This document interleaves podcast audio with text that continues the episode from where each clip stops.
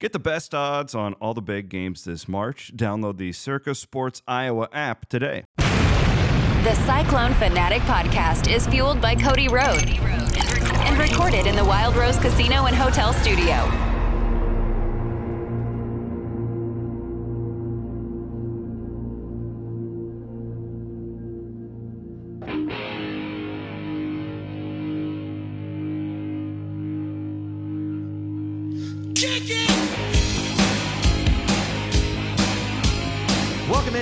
It. I am Jeff Woody, and we're here with Grant Mahoney. This is Kicking It, like I said, on the Cyclone Fanatic Podcast Network. We're here in the Wild Rose Casino and Resort Studios, and Kicking It is brought to you by Kelderman Manufacturing. Uh, we mentioned it at the during harvest season. It is post harvest season, but if you need, quit sniffing the microphone, Grant. It's like doing a podcast with a toddler. Anyway, Just checking, just checking my, you know, Just how, making how far away I am from just it. making sure that right during the Kelderman read, just make sure this, make sure that the, sponsors are super happy if my nose is on it, then my lips aren't on it. So That's, I, I guess that's true. Uh, anyway, so thanks Kelderman Manufacturing, Kelderman Manufacturing, excuse me, uh, for sponsoring this. Also, uh, the Cyclone Fanatic Podcast Network is fueled by Cody Road. I actually saw Ryan Burchett, the Cody Road guy, as I was walking in. His tail, his tailgate spot was like 40 feet from where my in-laws tailgate spot was and he was trying to flag down one of his buddies doing like literally like jumping up and down like waving his hands and he was waving the wheat. nope no, don't don't Good. don't I would have had to uh thresh that Would you- uh, chop his thresh- wheat. yeah. Yeah. chop his wheat. uh but it was like jumping up and down and i was like is that A- A- aaron was like do you know them because are you is he trying to flag you down i was like i don't know who that is and she was like no you absolutely don't know who that is I was like oh that's right. Hey ryan. We went and say hi to him. So anyway thanks to ryan for uh, and cody road for sponsoring this. Anyway iowa state is uh, falls to kansas 28 to 20 uh 28 21 excuse me on saturday in what was an extremely weird game. And i think the weirdness of it was mostly in officiating and special teams and then the intersection of those two things. Uh, so do you want to start with officiating or special teams and then we can mix them? I want to first start off by saying I'm not sure I should be allowed in Jack Trice Stadium anymore. The last three games I've been to, Iowa State has lost I've been Kansas, Iowa, and Texas. Texas. I didn't go to a game last year. The year before, I went to Texas and Iowa, lost them both. Man, don't do that. So I was going to get season tickets. I was not at any any games last year. You would have thought I was at all of them. Yeah. You, okay. Well, maybe you're the not the jinx because last year wasn't good. But I wore I wear the, the wrong underwear and, in all of the home games last year. Is it the ones that you washed or the ones that you haven't washed yet? the ones that I washed, but they've got the, the Christmas bells on them, so you can hear them Oh, okay. when I'm, when I'm walking. You know, Walking up and down the stairs and just keeps turning over their head. yeah. Is that guy? Is that the dog or Grant? Nope. That's that's Grant. It's Got just those uh, damn boxes on again. Wash them. uh, let's let's dive into uh, let's dive into officiating, man. Um, officiating. Okay, No, time out. Actually, time out. Let- Let's not dive into any of it. I want to. You, you talk about tailgating. I want to talk about tailgating. I stopped at Grant, wait, Bloomfield. wait, wait. Grant Gripes? Grant, Grant Gripes? This is Grant Gripes? No, Grant. Uh, Grant's positives. Grant's opposite of gripes. Grant's gratitude. Grant's gratitude. Grant's there we gratitude. There you go. go. Um, Grant's greats. Grant's greats. Grant's greats. Grant's greats. Grant's greats. So um, I went to Bloom's tailgate this weekend. Um, went to a few different tailgates. Saw some fans. And They- true or false? It's the first time you met ever met Brent Bloom in person. That's true. He said false. It's definitely true. I said, yeah, you are a short king, Blake Groupie. And he said, I am Blake Groupie. I said, you're having a hell of a year. um, then he gave me an Ames Lager. Delicious. Um, but as I was bopping around the tailgate lot, saw some fans, and um, people do listen to the show. They were complimenting me on how well we do, and they enjoy the show. complimenting you, not me, not Aiden, not us. Complimenting. No, I said they like the People, show. people only say stuff to me when I screw up, so it's just kind of part of it, I, I mean, guess. Bl- even Bloom. Bloom was like, you guys are doing a great job. Um, my guys, Brad and Bill, um, they were at Bloom's tail uh, tailgate. They're, they're saying how we do a great job. And so shout out Brad and Bill. Yeah, Bill. I got. I, I actually do get a lot of shout outs like you and Mahoney show. That's really fun. So I think that's that's kind of the goal. Ah, So all right. Hopefully it's fun for Neato, people. gang. We're- the, the the point of this is not to be serious. If you quite, can't quite pick up on the tone that Grant was sniffing the microphone and uh, Sniffing the mic. you were absolutely sniffing the microphone. Anyway, Grants, grades. Okay, so let's dive into officiating. Grant Scripes. Grant's gripes. So we go from Grant's grades to Grant's gripes. Um, officiating. So I'm gonna uh, uh, sort of hot take. For the most part, it wasn't as bad as it felt, but the one mistake was worse than it than it otherwise would have seemed. So the one mistake is obviously the kick return, and um, that the kick return that was so Tariq, everyone's would have seen it by now. And um, Reina Garcia, who's kind of had the shot that everyone's sort of seen on the internet. She's the one that I do the the Sci game day with, so I got to compliment her on that once we actually kind of get in there. But that that shot right down the sideline, Good it- shot. It, showed that he was in, but you can also see the referee giving the dead ball, uh, kind of waving over his head, which is a horrible call. Just a dingbat, dude. But and I, the thing that I want to like compare and contrast a little bit is the Cooper DeJean, um, the in it, the invalid fair catch signal, and the difference between those is there's an objective wrong, there's an objective wrong call and a subjective wrong call or subjective right call either way. So the the by the letter of the law, the Iowa State call was called incorrectly on the field with the proper mechanics. The Iowa call was called correctly on or i- corre- incorrectly on the field with the correct mechanics. So how it What do, you, happened? what do you mean by that? meaning that it should have happened with the DeJean call. It was the right call, but it should have been voided and just killed right on the field. We we met, spent like 20 minutes on that. It should have been dead on the field, uh, but they so they shouldn't have allowed that kick to to go, and then the so they corrected it in review when it shouldn't have gone to review in the first place. They should have just ruled it dead right there. Versus the process of the the process of what happens when there's an inadvertent whistle whether it's inadvertent or early whistle. So if at any point if i'm running down the middle of the field and just at any point referee does one of those plays done. Doesn't matter. Plays done. Whether he like has the whistle in his mouth and just like coughs and blows blows the whistle plays done. At that point it doesn't matter now there is a i actually talked so zach spears teammate of ours is currently an official down like doing d2 and d3 games juco games down in texas trying to work his way up and Could have used him on Saturday. yeah, um, and I try. I'll, I'll ask him kind of what that is, and so like he's normally going to play like defend the referees as most other referees are. It, you know, just because it's a hard job and knowing the mechanics of something It's a fraternity. makes you understand. Yeah, but one of the things he says like an inadvertent whistle. That guy himself feels horrible for having called that because he knows that it's wrong. But did he inadvertently throw his hands over his head? Well, it's not inadvertent. It's just he. It was a. It was an incorrect whistle. Like it wasn't even inadvertent. It was an incorrect whistle mm-hmm. when it was objectively in the wrong spot. So he's probably going to get sanctioned by whatever the refereeing governing body, whether he gets demoted or just doesn't get another assignment. He also is hurting the rest of the crew because that crew getting promoted to different games and doing different bowl games and getting their grades, that's a substantial negative grade because it's an objectively wrong call at the at a wrong time. Like the whole refereeing crew felt the incorrectness of that call, but you can't change it. Like that's just one of those like too bad, so sad situations, which is horrible for everybody involved except Kansas. Yeah, and that, and that really sucked too. Is that the reason why Iowa State lost? No. No, no, no. But, you know, going from had Iowa State had the ball inside the five. I don't know if it was at the out of the three, the one. He almost took it back. Um, It was on the it was on the what about on the two? yeah. So had Iowa State gotten the ball to start at the two, I'm going to say there's a 99% chance to get at least three points. Instead, we start at the Iowa State starts at 31. 31, get a penalty, end up punting from the 38. Get a penalty and get sacked. Yes. So they end up punting from the 38, which not trying to do, you know, go off on a tangent here, but I'm not sure why we didn't attempt a field goal from the 38. It's only a 55 yarder. Or if Perkins, you know, we did, we were going to decide to punt, which is what Iowa State decided to do.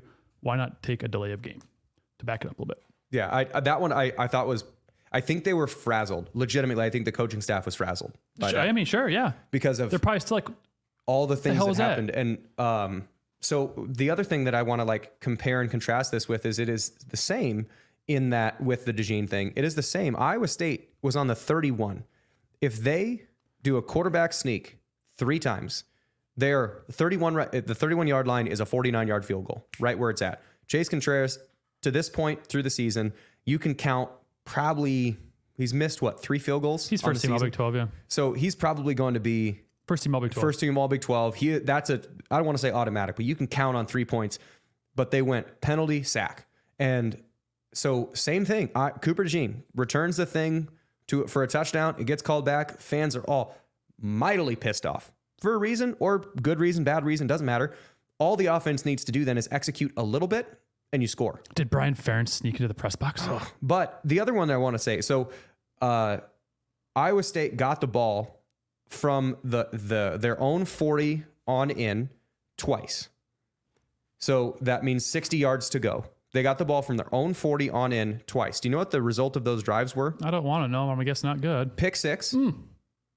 Got the ball in 31, punted. Those two things you can control.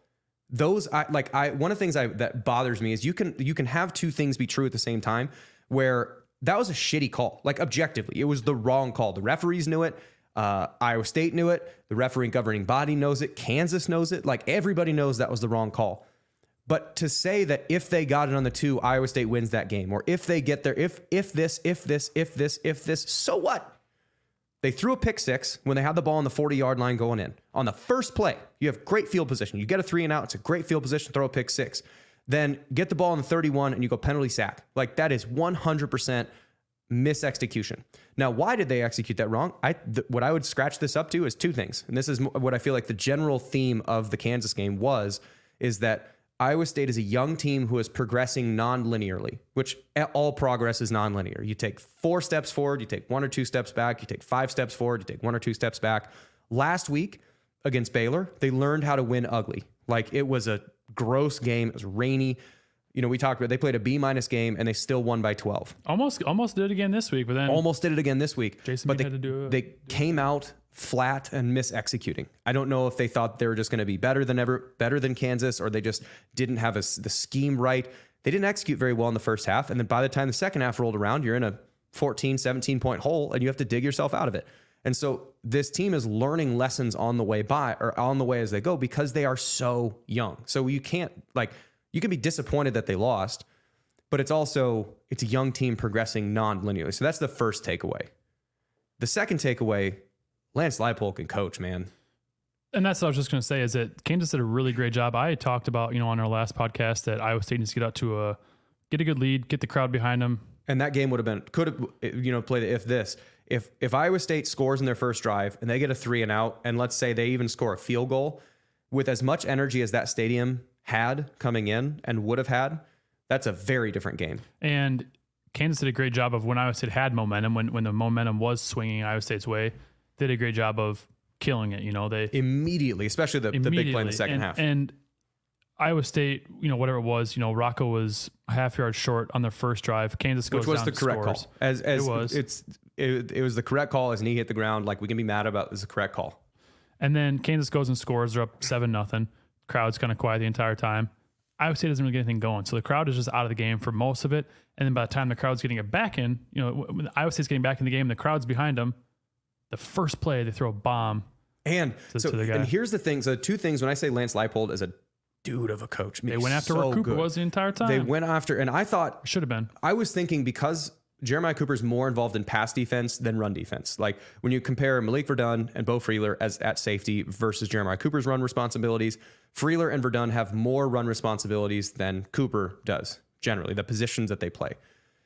I didn't think Jason Bean was going to be able to throw be as effective in the passing game as they was. So I didn't think it was going to be that big of a deal. I missed on that one because Me too. They- I, I, that's what I said last week. I said that we need to force them to throw the ball, and they threw the ball. They They, did. they, they couldn't run the ball. Well, and they formationed, and so yeah, Lance Leipold. The two things about him being really good is they formationed and routed their way to the point where they're getting the the matchup they want with one of their big receivers or their slot receiver, that the little white guy who just kind of scats around. Grimm, great game. Grimm. Uh, it- those guys, they're formationing those guys into the point where they're man to man with whoever Cooper is going to be replacing. Because that's what good offense good offenses tend to do that is that you're going to say all right we want to get Josh Lenz one on one with their outside linebacker. Okay well if we go trips to this side then they're going to put the nickel over here. But if we go 2 by 2 then they leave the nickel on one side. Well, then that's motion Lenz to make it and starts in two by two, motion him to get to three by one. Well, now we got there. That's what a lot a lot of the wide receiver motions are. It's not necessarily it's it's partly to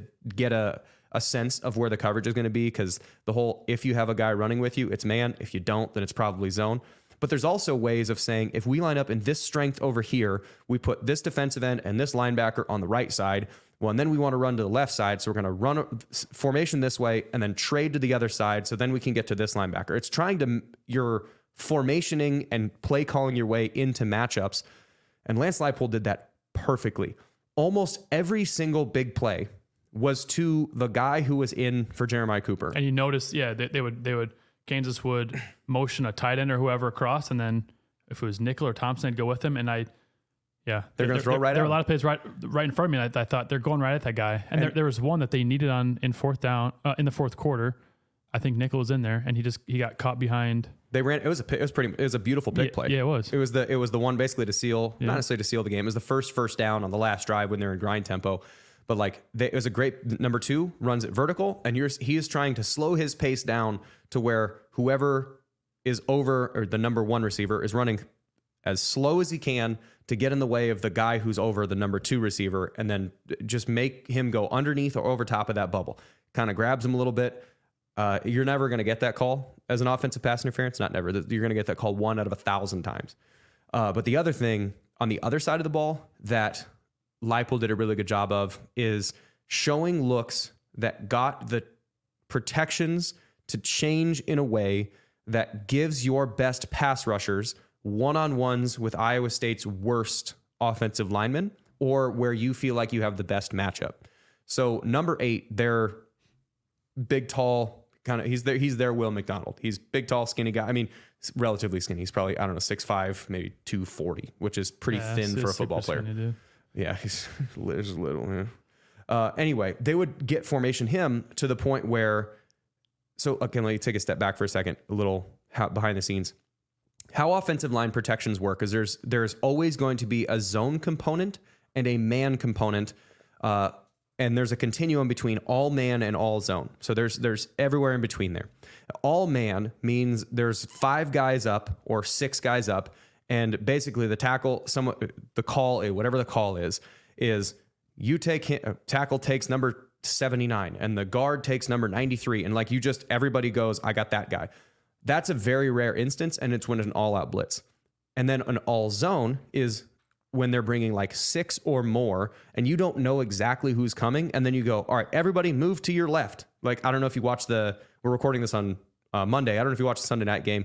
Uh, the Bengals like Chris Collinsworth called it out for the Bengals because I think they called it uh, Lester. Like they just Joe Burrow shouted Lester, Lester, Lester, and that just meant every one of the offensive linemen goes left, and so that's an all zone. In the middle though is half of the line is running a zone protection, and they're going like to their right, and then the other guys are picking up the two most dangerous pass rushers on the left. And then sometimes you can do that as the tackle is a man and then the guard is zone. So there's all, all kinds of protections, but most of the time there's a zone component and a man component. What Kansas did a really good job of is forcing with pressure looks the zone coverage or the zone protection to go where they wanted so they could get a one-on-one with the guy they wanted to get. Because there wasn't necessarily a ton of free runners. It's not like they just missed guys. It was the fact that they were getting beat because Kansas had the advantage of their best pass rusher on somebody who couldn't pick up the blitz against that person. It's usually James Neal was having a rough day again. Uh, but it was because the, he didn't have any help. Like he, they formationed him on an island, and that is all play calling and like things that Iowa State as an offensive line and as a coaching staff is going to learn. When teams do this, our guy can't do the thing that we need them to do, so we're going to have to change the rule that we normally use. So we can't go zone to this side, or we can't go man to this side. So like Leipold can coach. Like that was the the big takeaway is that they they knew how to get what they wanted and they actually got it and still Iowa State almost won. You know what they can't do though? Kick the football. Kick the football. And boy, I felt bad for Keller, their short king, 91. Um, Who who's short in a 40 yarder. yeah, so he was short previous week. That's what uh, Michael Swain said on our on our podcast last week. He was short in the previous game from 42. This game from 41, he was short. Man, I felt bad for he. He came over to the bench. I was I was at the game. I was behind their bench. He came back to the bench. No one said anything to him. I, I, should, I shouldn't say it. A couple people said like, "Oh, like you know, get him next time, whatever." And then he didn't play the rest of the game. He Nope, sat he there. fired. He sat there on the bench by himself the rest of the game. And I've been there, man. You're in a funk. No one's talking to you. You're just sitting there stewing, just stewing on what went wrong. I could tell you, you I didn't even need to see the results. I could just see just watching him, just his kick. I could tell you, ah, that was not good. No confidence. the dude had no confidence. You could tell he's up there aiming And when, you- when you're start, when you're when you're aiming the ball, you are. Well, he missed that one low by like four inches. Like he he barely got ball. Oh, it was bad. He barely got ball. That was mostly grass. and I was um it was bad. You know, I, I told I was standing next to Drew Davis at the game, and I, I told Drew I said Big Drew, six ten. yeah, I was like Drew, I I I'm not trying to sound cocky right now, but I could probably step out there right now in my jeans and these shoes and probably hit a 41 yarder without stretching. And this guy, Division One athlete, third, fourth year, whatever, he's in his youth. You're, you're 21. Dude's flexible. You know, I'm sure he stretches. I don't. Short from 41. Felt bad for him. Um, but you know, a- after that came, you know, after that kick, their their backup kicker, the, the left footed kick, I didn't know who it was. And I was like, hey, 34, 34. And he's like, yeah, what? Which I thought was weird because like someone like fans are talking shit to you, you know, from, from the you know, say, oh, excuse me, what did you say? I can't hear you. I was like, 34. Can you kick? And the guy's like, no, because I know who he was. No, no, I can't. I was like, well, 91 can. I was like, can you kick? He's like, no. And then he goes out there, misses a 50 yard, and comes back to the bench. And I said, you were lying 34. You can't kick either. so That is solid shit talk. Kicker to kicker trash talk on the bench. yeah, there, there was there was another guy, um, and we, we can dive into hidden yardage if you got it too. We yeah, I do got hidden Um, yardage. We, we can dive into that after this. I'll just one last kind of shit talking piece. Number 15 for them was just jabbing. Uh, oh, he's a nickel. Yeah. yeah, just jabbing at the fans the, the entire time, just talking shit to us the entire time. And um, I said something to him just to shut him up. I was like, "If you're out there making plays, why is your jersey so clean?" And I see him and him and the guy next to him just laughing because he's, you know, Uh-huh. if, if you're making tackles, you're, you're. And then was it fourth quarter when Brahmer almost had a touchdown?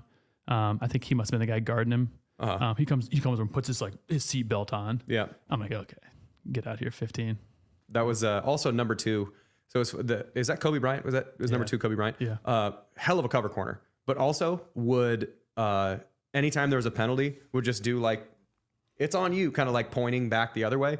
And then at one point, uh, he was like, "It's on you guys," and then they're like, "Neutral zone infraction, defense," and I was like, "Hey, hey, two, that's on you guys. Point it back."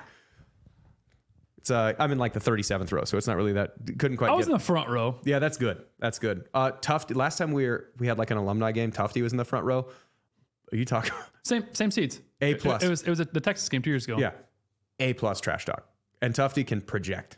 yeah. He can. He has a he has an outside voice. He has a booming voice. There was a guy behind us who had a booming voice, and he was he was talking shit to the guy on the on the bicycle. Hey, number forty, the donut shop's a ways away. It's always, good fun trash talk is fine. Yeah. Uh, when when you get too personal, that's not okay. But like good good fun trash talk like that, I appreciate that. Like always get the uh, the the best fan trash talk that we got, and then we'll get the hidden yards. Was when we were in West Virginia. We ended up winning. It was the three overtime game, and we would do like warm up lines where like the quarterbacks would throw fades. Like you start one one line is on like let's say the 40 yard line running towards the end zone on the sideline and another group is on in the goal line or on the goal line running out on the hash and so you're just kind of running back sort of back at each other and the quarterbacks are in the middle just throwing fades um and there every time that I would come up because at this point I'm playing mostly fullback. It's the end of the season. I was like a solid 255 with like a like a decent spare tire, like an like an off-roading spare tire. And uh, every time I was up, they would cheer, and then as soon as the ball would leave the quarterback's hand to get to me, like the fans that were there, they would go. "Ah," and then as soon as I would catch it, they would just like lose their minds, like applauding. And so I, I got to the point where I started doing that. Like I would catch it and like I would flash the ball up to them and like just celebrate with them. And they just, the West Virginia fans just started loving it. So like, yeah, I mean, uh, the fat white guy catches a, a fade ball in warmups. They probably don't know that I actually do play, but uh, I appreciate like a solid, good-hearted trash talk. They, when I was uh, well, we're talking trash talking. We dive into hidden yardage. I, I mean, I've, I've heard a bunch. Um, kickers though, they're out there, you know, what thirty minutes before everyone else when the stadium's pretty empty, and we're playing at Colorado. At this point, they don't like the fans are there so early they don't even have like the the warm up like music going, so you can hear anything, any, anything anybody's saying. These fans in Colorado, opposite corner, were, were yelling at me and Geyer, um, and they're like, "Hey, 21, 21, where'd they find you at the homeless shelter?" And they're like, "You you better hold on to something. It's pretty windy." Because I was like, Yeah, like a buck 40, yeah, I was like, well, not that light, like a, a buck 10. buck fifty. Um, but I was like, man, like that's really rude, guys. Like I've been working hard in the weight room. If you guys can say that to me, like I'm really trying, man. I'm really trying hard. run over with them. I curl thirty five pounds, okay, thirty five pound dumbbells. One of them, I one at a time. I could, Yeah. I could if I put my hands on both heads of the dumbbell, I can do the 35. That was the same game that which we we talk about with Jake that uh, I hit one nine deep and then they took it back for a touchdown. yeah, that wasn't fun. You guys really missed out on COVID games though. But when there's nobody that, Oh, oh, my Like, God, that would have been me, weird. Me and four or five of my college buddies. So during COVID, you had to sit in your spot if you had a student ticket. Like there wasn't no GA or anything like that. But my family had season tickets. So I sat with my family and then sent them all tickets, like a screenshot, and they mm-hmm. Photoshop all of it so the security guards would let them go down into the section where no one was supposed to be, basically. So we sat right behind the OU bench when Rattler came to Ames Oh, and my roommate made it was just like a white sheet of notebook paper just said rattler stinks on it and that was our that was our battle cry it was just rattler stinks he went there's i can show you after this but he went viral on tiktok for it because someone got a video of it and by the end of it you know he threw a pick to end the game so we had been saying rattler and all this stuff and we started the Rattler Stinks chant, and we had like little kids joined in on it. Grandparents did. It was one of the coolest things I've Oklahoma part of my fans. Oklahoma fans probably his have offensive line. coach. Oh, come on, man. Rattler Stinks. Rattler stinks. Uh, Grant Scripes. So, um, okay, hidden yardage for the, as a refresher for those. Uh, if I start on the 20 and you start in the 30, I need to gain 10 yards on that drive just to get to where you started. If we add up all the totals of those yardages, then that is the hidden yardage for the game. Usually this is counted as an average, but when you compare it to the stat book, it actually compares uh, like it takes it, it basically you take from whoever is the leading yard gainer. It's almost identical. So let's say take from if Iowa State won it, you take yards away from Kansas because that's how much they would have had to gain to get to where Iowa State started. So, um, Grant, what do you think hidden yardage wise on total for the game was? We're not negating any of the drives, even though uh, Kansas at the very end did take a knee. We're not negating any of the drives. Okay. Um, so total yards, Kansas had 361. Iowa State had 333. This this is what stood out to me. I guess just kind of talking about yardage. Iowa State held Kansas to 74 total yards on 35 rushing attempts, 2.1 yards per rush. That's pretty good. Um,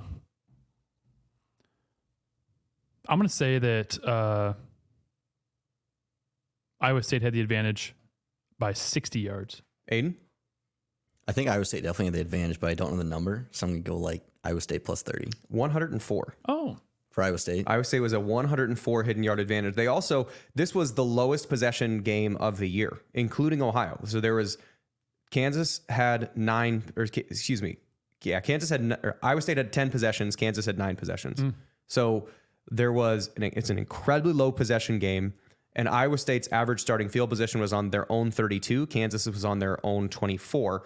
Uh, so uh, Iowa State, I think the reason why this game it was so frustrating that Iowa State lost is because they stopped the run and special teams was obviously better. Like that that sort of underlying feeling of like why is this game the way it's going?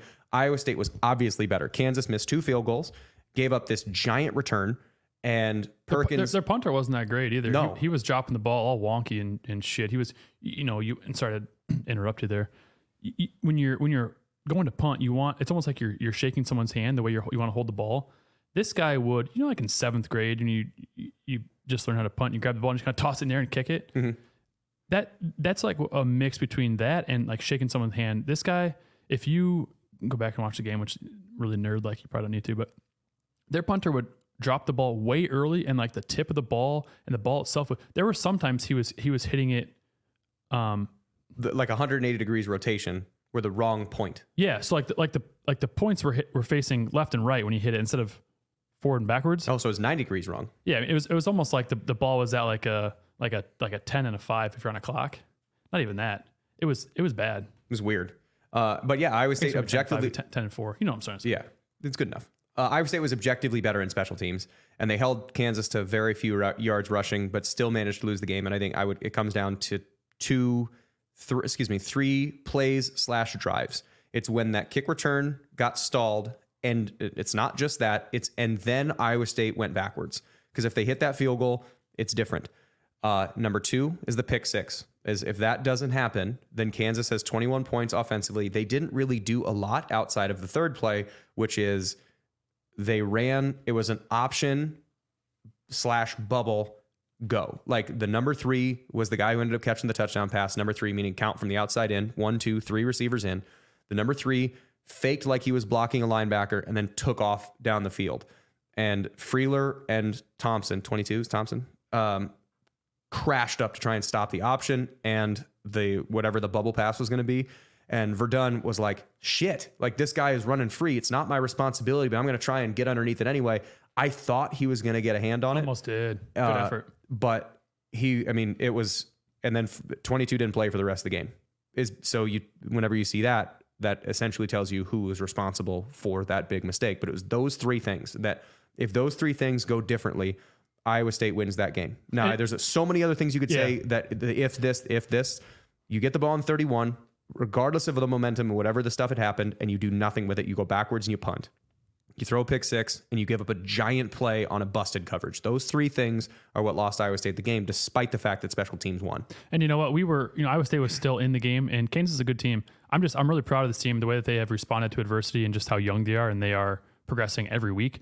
The offensive line has gotten better every week, and I don't know. I'm, I'm, I'm hopeful. I'm cautiously optimistic. You know, had you, I think early in the year, I think I called it, Jeff. Said this team, I think is gonna go six and six, seven and five next year. Ten win season. I'm still hanging on to that. I don't, especially with the, the schedule. The schedule's, uh, you know, beneficial. So while we're talking about schedule, we're gonna we are gonna lead into the Goldfinch Athletics interview. We, we have Jake Hatch from Two Four Seven Sports. He also does uh, Hooked on Cougars podcast. Locked On. Locked on. Sorry, Locked on Cougars. My bad. Uh, it's Locked on Cougars podcast um, for BYU. This is actually I feel like the one of the most. like, If you see the long episode title, like normally the interview with a person is like 20 minutes. We got like 36, and it was all a plus solid. So, uh, Goldfinch Athletics interview for just a sponsor. Just again, a little bit of shout out. If you want some Christmas presents, we're actually just about to do a fall order. Get some sweatshirts, zip ups, uh, joggers, really high quality stuff. Flannels. Not quite yet, but maybe. All right. Uh, fitness.tier.com. Sign up and create an account using Gold One, and you get 20% off of everything that Tier makes. Everything. And we get a little bit of a little bit of juice from that as well. You also kind of get whether it's branded or custom branded, custom branded or tier branded stuff. So, uh, without any further ado, Goldfinch Athletics interview with Jake Hatch of 247 Sports. And now we welcome in Jake Hatch with 247. He writes for 247, also does a podcast for BYU Cougars called Locked On Cougars. Jake, thanks for taking some time and speaking with us today. Absolutely. Thanks for having me, guys. How are you?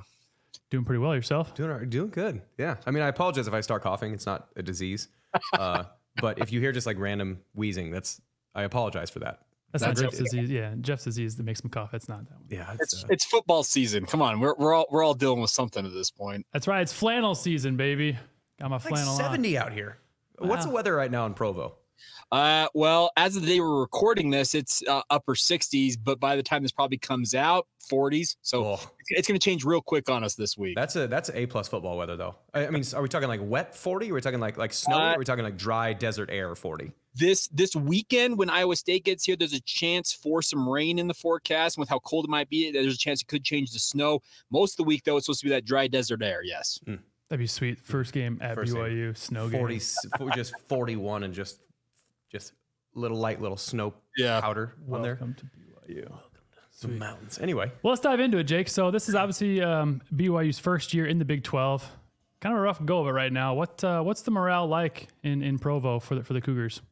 Uh, had you asked me that question a month ago, would have been doing pretty well because BYU was four and one at that point. But obviously, the month of October and the early returns here in November have not been pretty. BYU sits at five and four, uh, coming off two very lopsided losses at Texas and at West Virginia. So uh, there is a little bit of panic setting in for BYU fans out there because they're concerned that BYU may go from being what was once five and two and looked like they were, as a matter of time they before they got bowl eligible to now questioning, okay, if they don't pick up a win maybe over Iowa State, they're going to face back-to-back ranked opponents to finish the season at, at home to Oklahoma and then at Oklahoma State. There's a real possibility the Cougars could go from being five and two to losing out and going five and seven.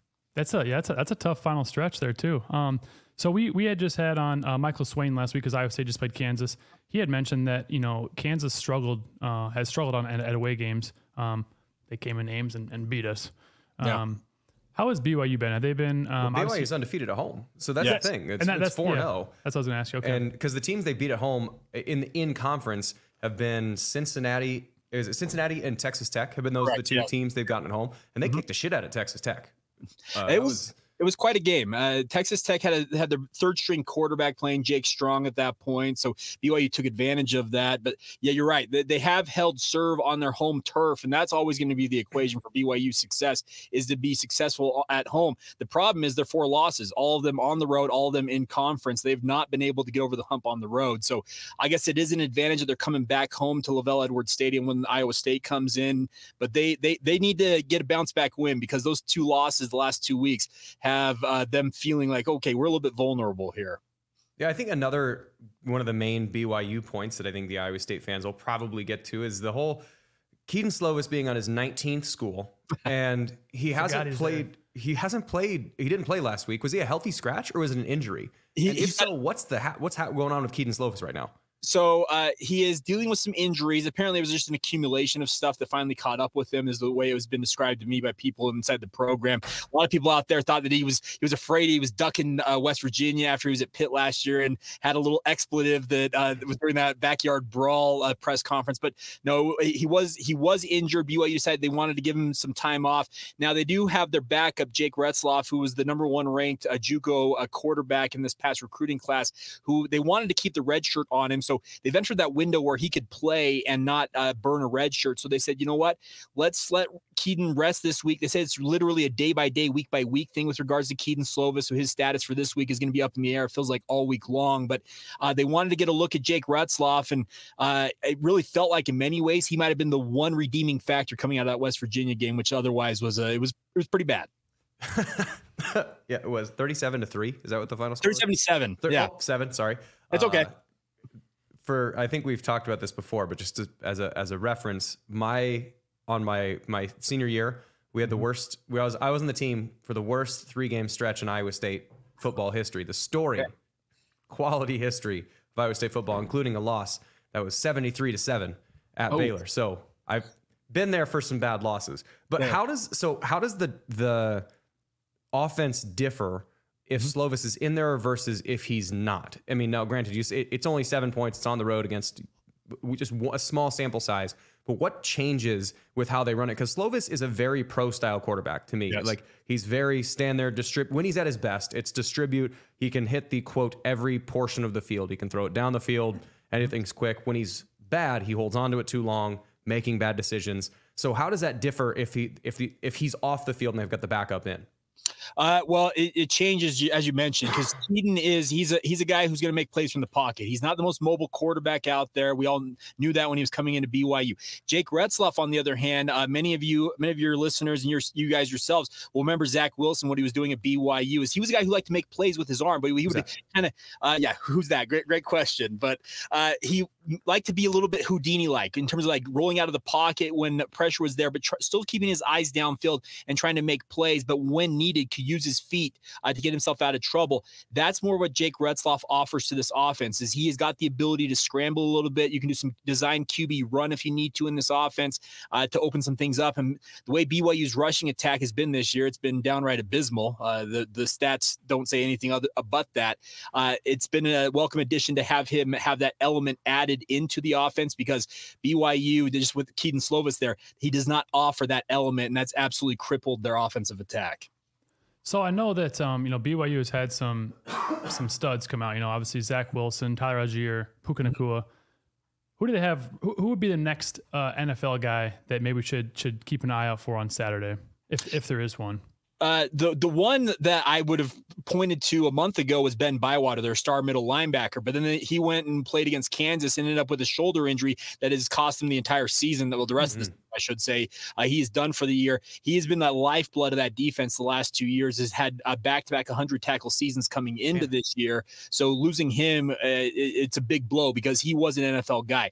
The other guy I would point to in terms of NFL opportunity is Kingsley Suamataia, is their star left tackle. He's getting a lot of NFL draft hype with regards to being a potential first-round draft pick. Very light on his feet. He's got all the size you want in a tackle, 6'6", 330 pounds, but moves extremely well for that height and weight. So uh, he's the guy. If you're if you're an offensive line junkie, keep an eye on him. He wears the number 78 out there. He'll be anchoring the left side of BYU's offensive line. Uh, he is far and away BYU's top NFL draft prospect. So there's uh this is Kalani Sitake has had mostly successful seasons. I, I think there's really only one or two that you could say were like average. And the the floor so far for BYU has been like seven and six. You know, it right? Is that the worst record? I I think it's the worst record. It's like 2000.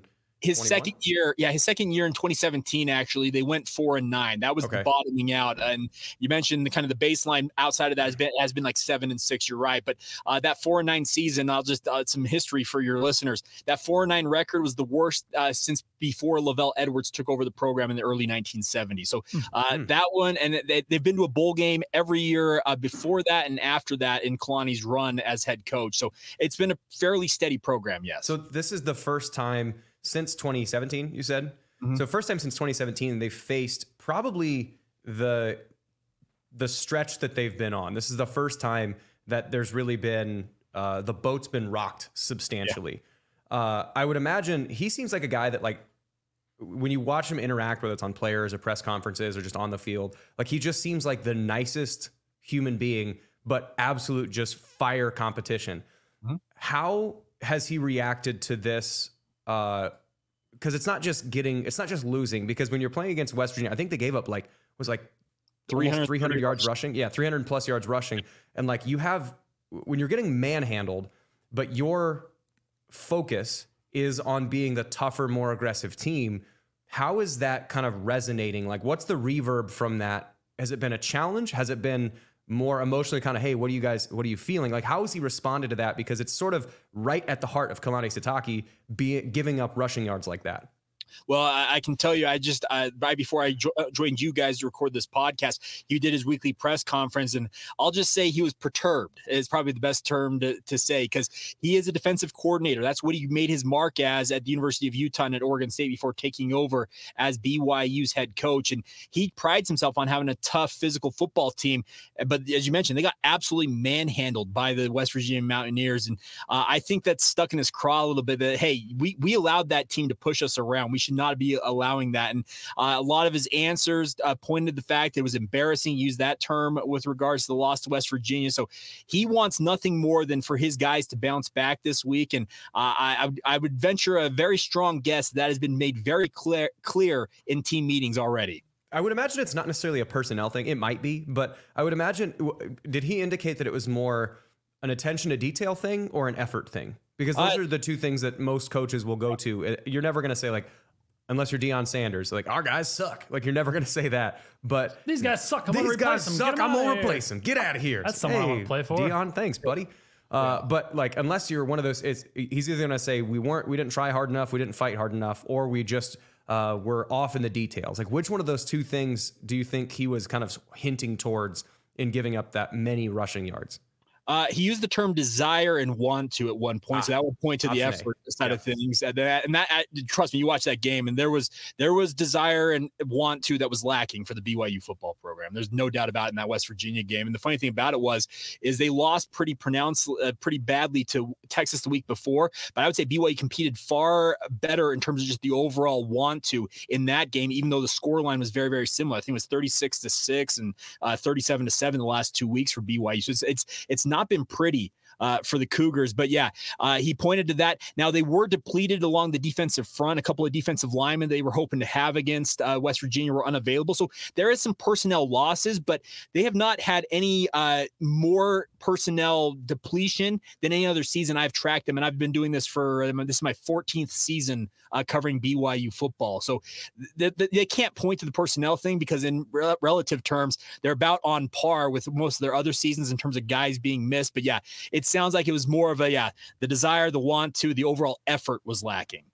Has that been uh, has stopping the run game? Has that been, um, I guess, a consistent issue for BYU through the season, or is that just kind of a one-off versus West Virginia? And or The la- Texas. And well, of yeah, course, the, the last two games, Texas and West Virginia, they struggled to, to contain their the rushing attacks, and it's actually been something that it had kind of hung their hat on this season. Was actually they were pretty decent against uh, run running backs, and they had held a lot of these better running backs they had faced before that to below 100 yards in terms of the individual efforts, and it was kind of crazy. The last two weeks they've been exposed in that regard, and uh, you can guarantee because Jay Hill, who uh, coached with Kalani at Utah, and they came up under Kyle Whittingham, and Kyle Whittingham's whole mo is we stop the run and we run the football. That's kind of the whole success pattern that Utah has established. And Kalani and Jay want nothing more than to be able to do that, to stop the run and obviously on offense, run the football to control the game. Well, the two uh, chief weaknesses right now for BYU are their inability to run the football and their inability to stop opposing rushing attacks. So it's a it's a pretty uh, bleak picture right now for the Cougars after the last two weeks.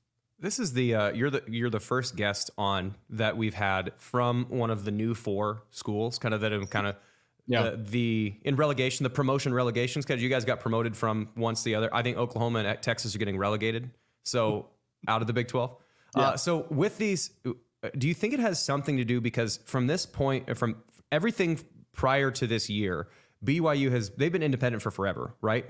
And so uh, 12 seasons before this, yes. yeah, so they've been independent for a long time, so they can schedule, they can bounce back and forth between playing the Holy War and then playing against, you know, uh, you know, Washington, Savannah State. Savannah State, like uh, some in the They- middle of the season. You don't have to They play, legitimately have done that. They they went from playing Utah to playing Savannah State in one year, so it, Yeah. it happens. so yeah. you don't have to play this back to back to back to back grind, grind, grind. And I think that to me is where when you it's it's weird when you see the teams getting called I don't called up. I, I hate that term because there's talent everywhere, but like going from a, a, a mid-major school quote and a group of five, whatever you want to call them, up to the power five groups, it's not that any one team to me is uh, better or worse than the other. It's that the seventh place team in the Big 12 or the seventh place team in the Big 10 or the eighth place team in the in the ACC or whatever is going to be about as good as the second or third best team in the American. Well, you then have to play that team every week. And I do you feel like that has some sort of like just residual effect of like there is no break so far in the calendar.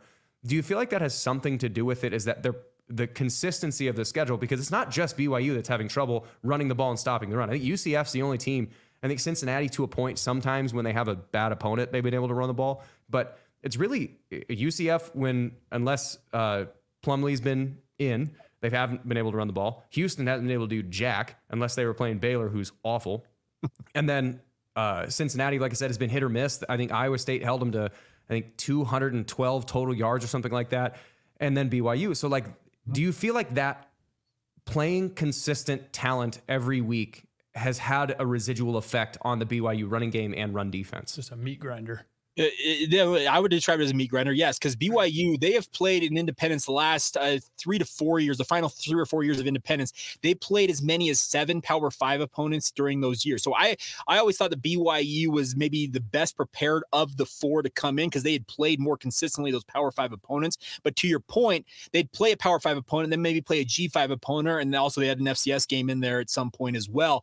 And th- that's the thing about it. They started the season with two warm up games. They played uh, Sam Houston, who was uh, winless until just recently, and they also played their FCS game against Southern Utah, who came. Both of them came to Provo. BYU won those two games, but then it was ten straight games of Power Five football. They went to Arkansas and then kicked off uh, the Big Twelve slate, and it's been a grind. And yes, there has been a residual effect on BYU's ability to hold up game in and game out against this. But the one thing that BYU pointed to before the season is we know we're up against it. We have never faced this level of competition uh, consistently on a week to week basis. And they knew it was going to be a ramping up period. It's going to take some time for them to be able to get the adequate depth that when those injuries do hit your frontline guys, that you can have a guy step in and, and compete at the uh, similar level.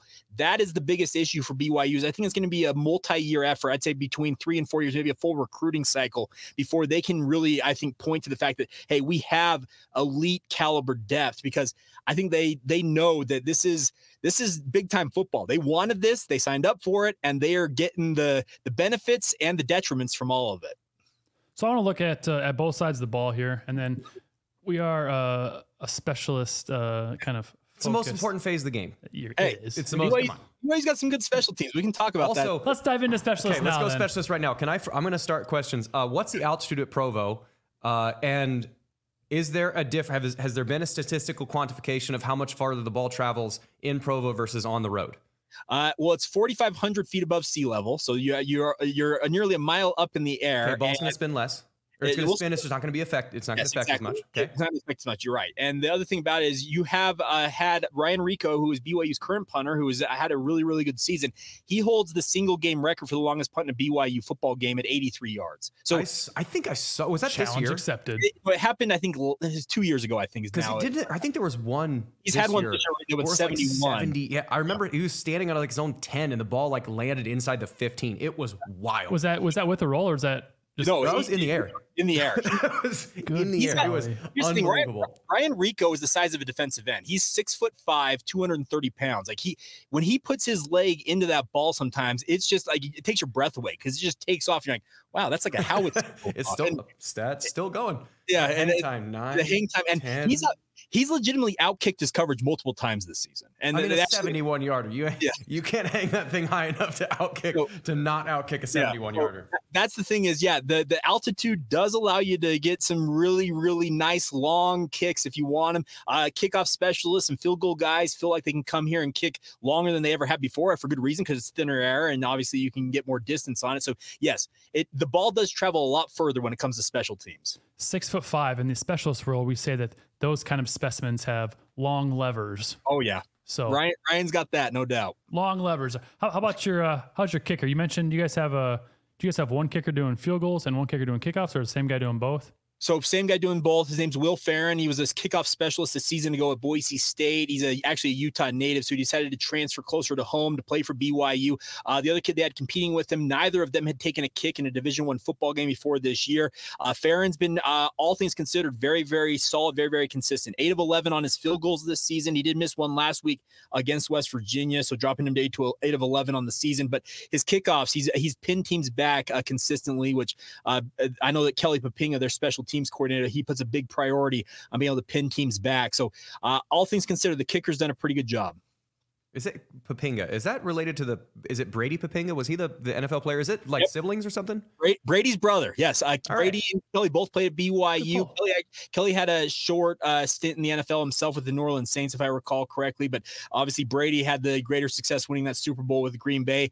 Uh, let me just put it this way: if you know anything about Brady, he is a wild man. I think I'm, I'm putting it uh, nicely. Uh, Kelly is a little bit uh, toned down, but still has that same type of fire in him. Okay. Would you say that uh, your your kicker is he is he primarily putting put him in the end zone as kickoffs? Uh, two, two part question that and I guess what's his longest on the year? What what kind of leg does he have? Is he a big big leg or is he kind of a short He's king? kickoff guy. I'm guessing it's long leg. Yeah, so Uh, he's the, the difficulty is going to become inside of 40. Well, funny enough, he's actually had uh, problems. His long of the season is 46 yards. He, he's actually all three of his kicks have come outside of 45. y- All three of his misses on kicks this year have come outside Okay. of 45 yards. But he's got the ability. We've seen him boom it from 55 yards. He, I think there was one attempt he had at 50 plus this season, and it had the distance. Just he just pushed. I think it was wide right on that one. It was a 50 yarder last week against West Virginia. He didn't miss it by much, but yeah, his misses have come all outside of 45 yards. But as a kickoff specialist, he is consistently putting him in the end zone. No, no doubt. And and your your punter, we'd already talked about him, but is he? Um, you mentioned he's got a huge leg. Mhm. Is he more of like a traditional, just straight on punter? Is he a rugby style guy? Is he just hitting piss missiles? Is he kind of getting good?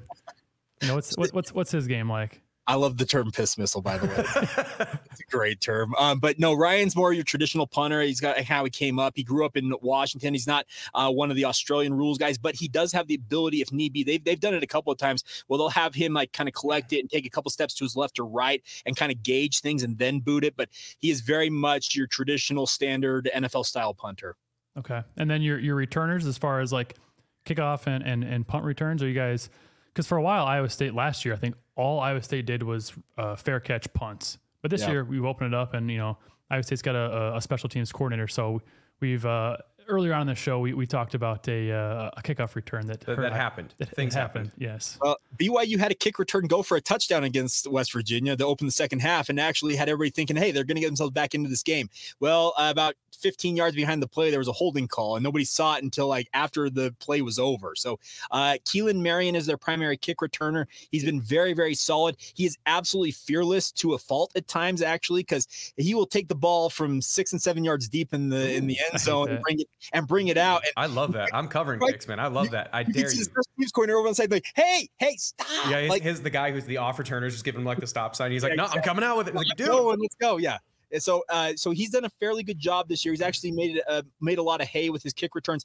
Uh, punt return, uh, similar to what you guys talked with Iowa State previous, it was a lot okay, just just secure the ball, we'll take the fair catch. But this year they've had a little bit of a rotation with Hobbs Nyberg as well as Parker Kingston, both returning punts.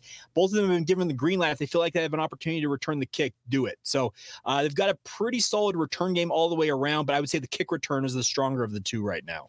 As a as a former kicker, I, I had a game. Um, we were playing at Colorado. Had one nine deep. Oh. You, you see it nine deep, and you think, Oh, yeah, was that the one that he housed? Sweet touchback. He sure did. He brought Well, it that out. was that oh, no. was they ran a return. They ran a reverse on that one, didn't it? I I don't know what it was. They The- ran the a reverse the on guy that one. took 'cause I was, I was covering on that kick. I was Oh, covering on that kick, and everything was they they had okay. So this is complete side note. I have to. I feel like the guy caught it like over his head too. Like it should have been like out of the back of the end zone. okay, The guy full, caught it. full context on this one too. They had just fired their coach the the day oh, before, like the that that week, and then it was also I don't remember the coach's name, but the quarterback was the coach's son at the time they fired him. And oh, then uh, Dan Hawkins. Hawkins. It was yeah. So Hawkins. They fired Hawkins literally the week before that, and we go out there, and then I I I refer to this as the dead cat bounce, which is like it's not actually alive. They just had one big jump afterwards. so the first, the opening return of the second half, they run a they, they had run reverse right or excuse me, return right, return left, and then they just snuck somebody else on there, and they ran a. uh like just a straight up reverse. And this is back in the era of the three man wedge and also in the era where crackback blocks weren't illegal. And so you run a reverse and you can have a wedge and you have crackback blocks. There are just so many ear hole shots on that play. And like you didn't scout it because they don't, I don't care. Where coach is gone anyway. So yes, Grant, you kicked it to like almost out of the entire stadium and they still returned it because they ran, a, they had the, they called a reverse for no good reason. yeah, and like that was the one where it's like nine deep. Like okay, cool, feeling good about a touchback. To bring it out, house it. And like you got to be shitting me. So if I, if there's one of these versus the BYU, I'm, I'm gonna be pissed. Okay, well, Bad all right. memories. Uh, Keelan Marion may very well do that to you. Uh, he, he, he, like I said, he's absolutely fearless, and uh, there are times I've seen that the up, the up back or the the off returner like turn around and say, "You really taking this? Okay, we're going. All right, All here we go." this. You've it's got like the Cordarrelle ghosts. Patterson. Yeah, the very yeah, back there. Exactly. Um, okay, so uh, to switch gears like slightly, Mm-hmm. you're you guys out in Western land. Out, I mean, basically where the new group uh, of the Big Twelve teams are coming in. Mm-hmm. Um, what has been the feeling from that sort of era, or that corner of the sports world, about the Pac-12 dissolution? And also absorbing teams, because to me, from someone from Iowa, we still have rivals. We have Kansas, we have Kansas State, we have Oklahoma State, uh, Cincinnati coming in is sort of a regional rival. Like, there's a lot of stuff that we can still have. We have, you know, Oklahoma State still there. like, West we've got our, our couch rival. yeah, uh, like we have rivals. There's established rivalries, but you guys coming to the Big 12 sort of left you sort of in no man's land. But then once Utah, Colorado, Arizona, Arizona State, they all kind of glob onto the Big 12. It feels like it's the BYU is the biggest benefactor or beneficiary, excuse me, of this. But at the same time, it's the dissolution of the Pac 12. So, like, what is the feeling that you guys have out there? Because it's uh, in your head, it, it makes sense. But like here in your like in your soul, it feels like it's bad. Is that sort of what the feeling is out there? Yeah, I think for uh, well, I'll tell you. For I do sports radio out here in Salt Lake City. I can tell you, Utah fans they are mourning the loss of the Pac-12. They they have had a great run. They in that- seem obnoxious, by Well, the way. Is that true? fans. they're- they're a fun bunch. Let me just put it that way. They they, they make it, they make it fun every single day, and I'm sure Iowa State fans will love getting to know them. Let's just put it that way, and it'll be it'll be it'll be awesome because it's just it's a back and forth all day every day with BYU and Utah fans in the state, and it's going to happen with the Big 12 teams as well. But to your point. Is that BYU is a huge benefactor from having these schools join them? The closest school to BYU before all this went down was Texas Tech, and is over a thousand miles away in Western Texas. So uh, they were on a geographical island out here, but now having Utah, who's literally 40 miles to your north, you have the Arizona schools, which are a got short Colorado. ride, Yeah. and then Colorado just on the front range of the Rocky Mountains here. It- It's awesome to have that because it just makes for a lot more of the regional aspect for BYU in this western wing of the of the Big 12. So yeah, BYU has benefited a lot, but losing the Pac 12, uh, speaking from a personal thing, I grew up here in Utah. I grew up in the West. I've watched Pac 12 football my entire life. Uh, it, it sucks to see that going away because there's been a lot of fun memories of that conference and to see it uh, essentially be down to two teams now with Oregon State and Washington State. It's just absolutely crazy to me to think that it's all but dead.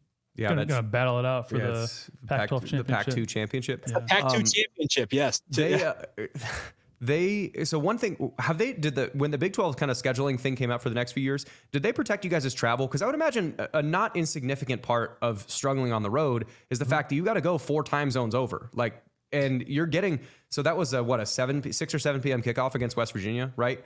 Which Yeah. it's I mean it's like a three p.m. kickoff, It's- which so- is not too bad, but It's it's two time zones. So oh sorry, two time zones. It's five o'clock here in Utah, but it's seven o'clock on, on the East Coast. But those two time zones, uh, most people will tell you that sports scientists tell you that two time zones of travel, it's actually a major detriment. Uh, one time zone's okay, but two time zones will actually and absolutely sitting on a plane for four hours to get to Morgantown, then get you. Then you, you either have to fly to Charleston, West Virginia, or you got to fly to Pittsburgh and then drive in. We had to do the same thing. It's a pretty drive, but the travel. I mean, from Ames, it's two and a half hours. Then you got to get a ninety minute bus ride from Provo. I bet that ride was three and a half hours in the plane and an hour and a half in the like. That's just it, everything is off rhythm.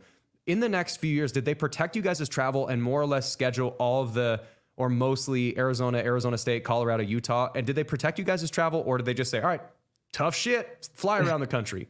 So no, they actually did a pretty good job. I thought all things considered. I actually had a conversation with somebody uh, who knew more about this ahead of the time, and they said they were going to try and protect as much regionally as they could. Uh, there was still going to be some, uh, just they wanted to have everybody play everybody and go home and away in the four years. But uh, 2024 BYU's road games at Arizona State, at Utah, at Baylor, at UCF. So uh, you're uh, staying in the west, the the Mountain Time Zone uh, twice. You go to the Central Time Zone to play Baylor once, and then you go to UCF. Now the UCF thing, because BYU does make two trips to UCF in the next four years. It's really the one long road trip that BYU does consistently over the next four years. UCF does make a return trip to Provo. Uh, let me just say this.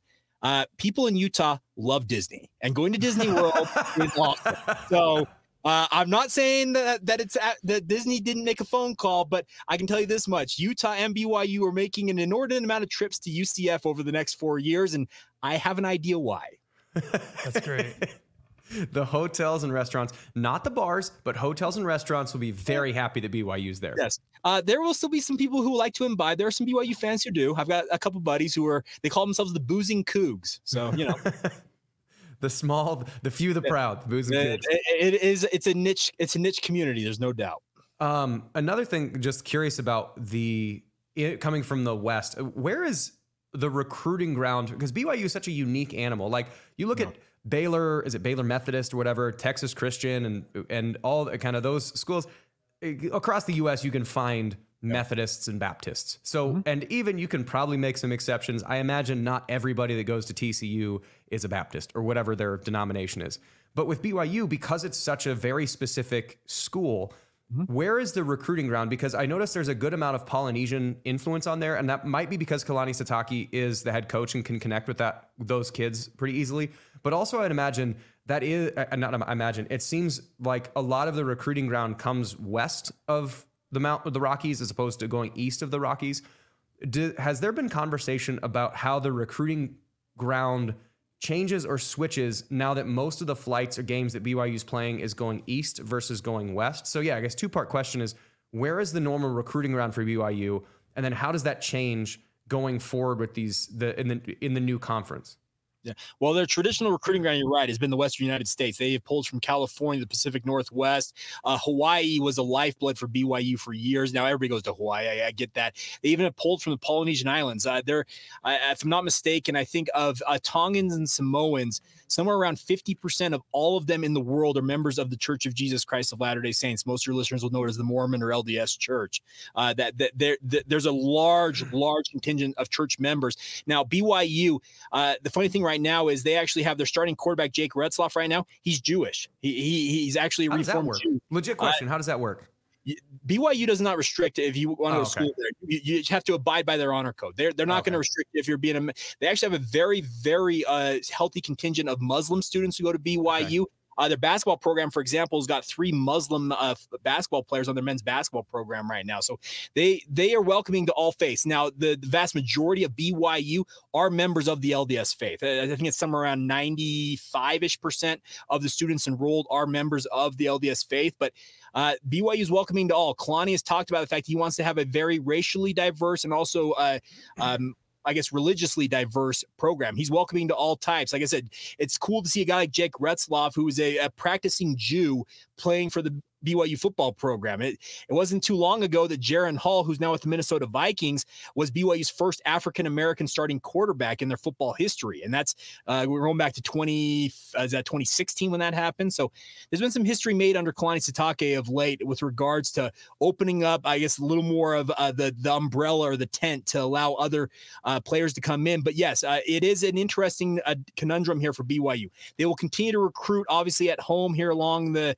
uh, Intermountain West, Utah, Arizona, etc. They will still go to California and to Hawaii, but they have talked strongly about going to Atlanta, going to Texas, going to Florida, and recruiting the heartland where they haven't necessarily drawn from previously. The good news is the LDS faith has got more than 6 million members here in the United States of America, and they're all over the country. You guys, when BYU goes to Ames, you'll see a massive, massive uh, contingent of BYU fans who will travel there for that game. And I would venture to say upwards of 50% of them drove within the uh, general driving vicinity. Mm of Ames, Iowa. There's members of the, of the church everywhere, and they travel to watch BYU play. So the nice part is, is they start playing more of these teams, going to Ames, Iowa, going to uh, Waco, Texas, playing Dallas Fort Worth uh, area teams, that type of stuff. They'll continue to expand their recruiting profile because BYU is not afraid to pull from anywhere in the country as long as they feel like they've got a shot at a young man. They currently have a, a cornerback they're very high on in the 2024 recruiting class who's from Atlanta, Georgia, is not a member of the LDS faith, as African American kid who grew up. And uh, Kelly Poppinga, funny enough, from his time at Virginia, uh, made inroads recruiting for the Who's while he was at Virginia, uh, got in with this program and convinced this kid to come to BYU. So they are expanding their footprint. It's going to take some time to really start seeing the fruits of it, but they are doing their best to build on it. We'll have a few more questions for you, Jake, and we'll let you go. Um, for for the the fans, you know, Iowa State fans who are traveling out to Provo, what are uh, what are some things that you know fans could look to do as far as like Imagine hiking, yes. Uh, yes. Other absolutely. than hiking, because it's a beautiful. I mean, that's one of those places I absolutely want to go to Provo. Uh, just Utah's gorgeous, and mm-hmm. just pretty much anywhere. But so outside of hiking, because you can just go to All Trails or Google and just say, "Where's a beautiful hike?" and it's gonna be like, "Here's one three minutes away." But yeah. other than that, uh, yeah, I would, I would, say that like you know sites, destinations, events, things you could do, and, and maybe like your top three. And does Steve Young have a statue? Uh, Steve Young does not have a statue. Actually, I have uh, they only have one statue outside of the Jim stadium. McMahon? It's not Jim McMahon. It's actually a cougar of all things. LaVell oh. Edwards doesn't even have a, state, a, a, statue of BYU. Now, I'm advocating for them to start building those because they have a strong uh, group of guys who I think should have that. They do have their numbers retired. You'll see it on the inside of the stadium. It's up on the press box. They got all those numbers up there. But uh, yeah, so BYU, the LaVell Edwards Stadium is one of the most picturesque uh, settings for a football game you're going to experience. Uh, uh, Iowa State fans who make this trip, the stadium literally sits at the foot of the Wasatch Mountains. You can you could go from the stadium, drive two minutes, and be in the mountains. It's literally that close. So uh, you can just enjoy the scenery around you. It's actually really really fun to see that. I would encourage Iowa State fans coming out here go to Sundance Ski Resort. It's owned by Robert Redford, the famous actor. It's about a 20 minute drive up Provo Canyon Canyon uh, from where BYU is located. Got incredible restaurants. You can, uh, at this point in the year, they haven't opened the ski resort yet, but they probably are still doing some lift rides. You can go uh, travel oh, up uh, the ski slopes and check all that out. I would encourage you to do that. And then essentially, if you if you want to do some other stuff, go to Salt Lake City. Salt Lake City's a 40 minute drive from Provo. Uh, it's got all the food scene you'd ever want to see. You can go up to Park City uh, from Provo. You can be in Park City in an hour. And obviously, the Sundance Film Festival is in Park City. It's a who's who of of Hollywood Hollywood when that is happening out here. So there's a lot to see, a lot to do. Uh, I would encourage Iowa State fans if you want, uh, like, uh, just in terms of game day food, uh, in terms of inside the stadium, you got to try the Cougar Tail. It's BYU's kind of main attraction. It's a I, I've, I've been told it's between 15 and 18 inches long of a maple bar donut. It, it oh, it's it's goodness. big, Ooh. it's rich. I can barely uh, stomach finishing half of one myself. So share it with a so friend or with a, like a family. Like, just get one yeah. for like you, your wife, yeah. two kids. Just get one. Yeah just get one, give it a shot. It's absolutely awesome. And then if you're looking for food nearby in uh, Orem Provo area, I'd encourage you to go to Bam Bam's Barbecue. Uh, Cam Treyu, who's the proprietor of it, he was trained in Texas, uh, working at multiple establishments down there. Has brought uh, true Texas barbecue to Utah, and it is very, very good. So there that's, you go. That's good. Yeah, I used to live in Austin, and I know just how good yeah. the barbecue is. He, he, was he was trained out in Hill Country, so right there in the Austin area. So there you go. By Salt Lick. Yeah, Salt Lake, all those, all those, Franklin, all of that. Yeah, sweet. I, I mean, I that's that's as much as I can go. I, I the only one is uh, would you like to apologize to Melvin Ejim on behalf of Cougar Nation? I was want, gonna bring up, was gonna bring up Melvin Ejim too. I can if you want me to. I don't. I don't know. Whatever. Oh, I don't. Is that does that name is that game remembered in BYU lore at all, or is it just us? I, I think it's probably more on the Iowa State side. Yeah. Frankly, I, I know of it just because I've worked around BYU for so long and just Uh-huh. being a nerd as I call myself, know, knowing what I know about college football. But I- I would say to a, to the lay BYU fan, it's not going to ring a bell. So it probably sticks more on the Iowa State side of things. That was a good memory. When, I- when I as soon as I think of BYU versus Iowa State basketball, I think of Melvin was Ejim. Just Just the Giving 'em the. I think it was the chippiest game that They- well, they- they've had- basketball team ever played. It was it was it was quite the game. I I will say that. Yeah. Well, we appreciate your time, Jake. I know I, I told you 23 minutes. We're going on 37 minutes here. So I appreciate your time. Thanks so much for joining us. Um, and yeah, appreciate the, uh, Yeah, welcome to the Big Twelve, the man. recommendations for everyone going out there. And yeah, welcome to the Big Yeah. 12. Hopefully it's a good game. A- absolutely appreciate you guys having me on, and I I hope to do this again down the road as uh, BYU makes a return trip to Ames in 2025. For sure. Thank you. like we said going into it, that was. uh I mean, thanks to Jake Hatch for coming on. You can tell that dude does radio. Like it- he he talked good. He talks real good. Yeah, he's got a he's got a radio voice. Um, I mean, some some people got, it, some people don't. I don't think I could because I I talk too fast at times, and yeah, I'm you not talk too fast. I'm not quite sure that I am um appropriate at all times either for the radio. I feel like the words per minute between you and I, like, it's got to be the number, the, the highest words per minute of any podcast on the Cyclone Fanatic Podcast Network. True fact, true, true fault or true fact? Yeah, Who, who would be close? I mean, Williams and Blum. I mean, Chris, Chris's But- conversational speed. Brent, yes, Yeah. Chris's conversation. It's very. Uh, Right. po- I mean, I don't want to say polished, but like it's very appropriate for appropriate radio pace. Has been doing it long enough. Grant and I get going. It- It's a little. It's a lot of work. I've really tried to slow it down too, but you know, some people have told me before you talk really fast, and I say, "Oh, am I talking fast? You listening slow? Keep up." And that's real. and that's real. So, thank you for all the loyal listeners, everyone who's still listening. Uh, great interview with with Jake Hatch there. We'll be back next week, and as always, adopt, don't shop.